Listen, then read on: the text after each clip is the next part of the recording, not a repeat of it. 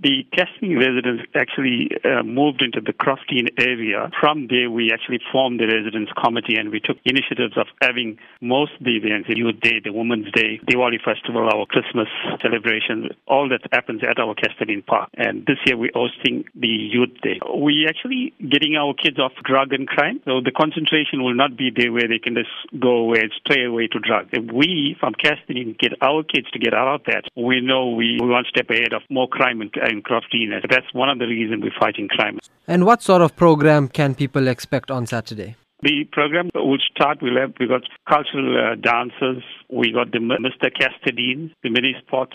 We got a flea market that's there where the residents can come and support our old school games, which comprise of like top marbles, three chins, carom board, tiny competitions for the seniors. We got creches from Crofton who will be competing in the mini sports. What we would like the people from Chatsworth, not just Crofton or Kasturdine, to come in the numbers and support uh, the event. There's lots of free prizes, lots of other competitions taking place.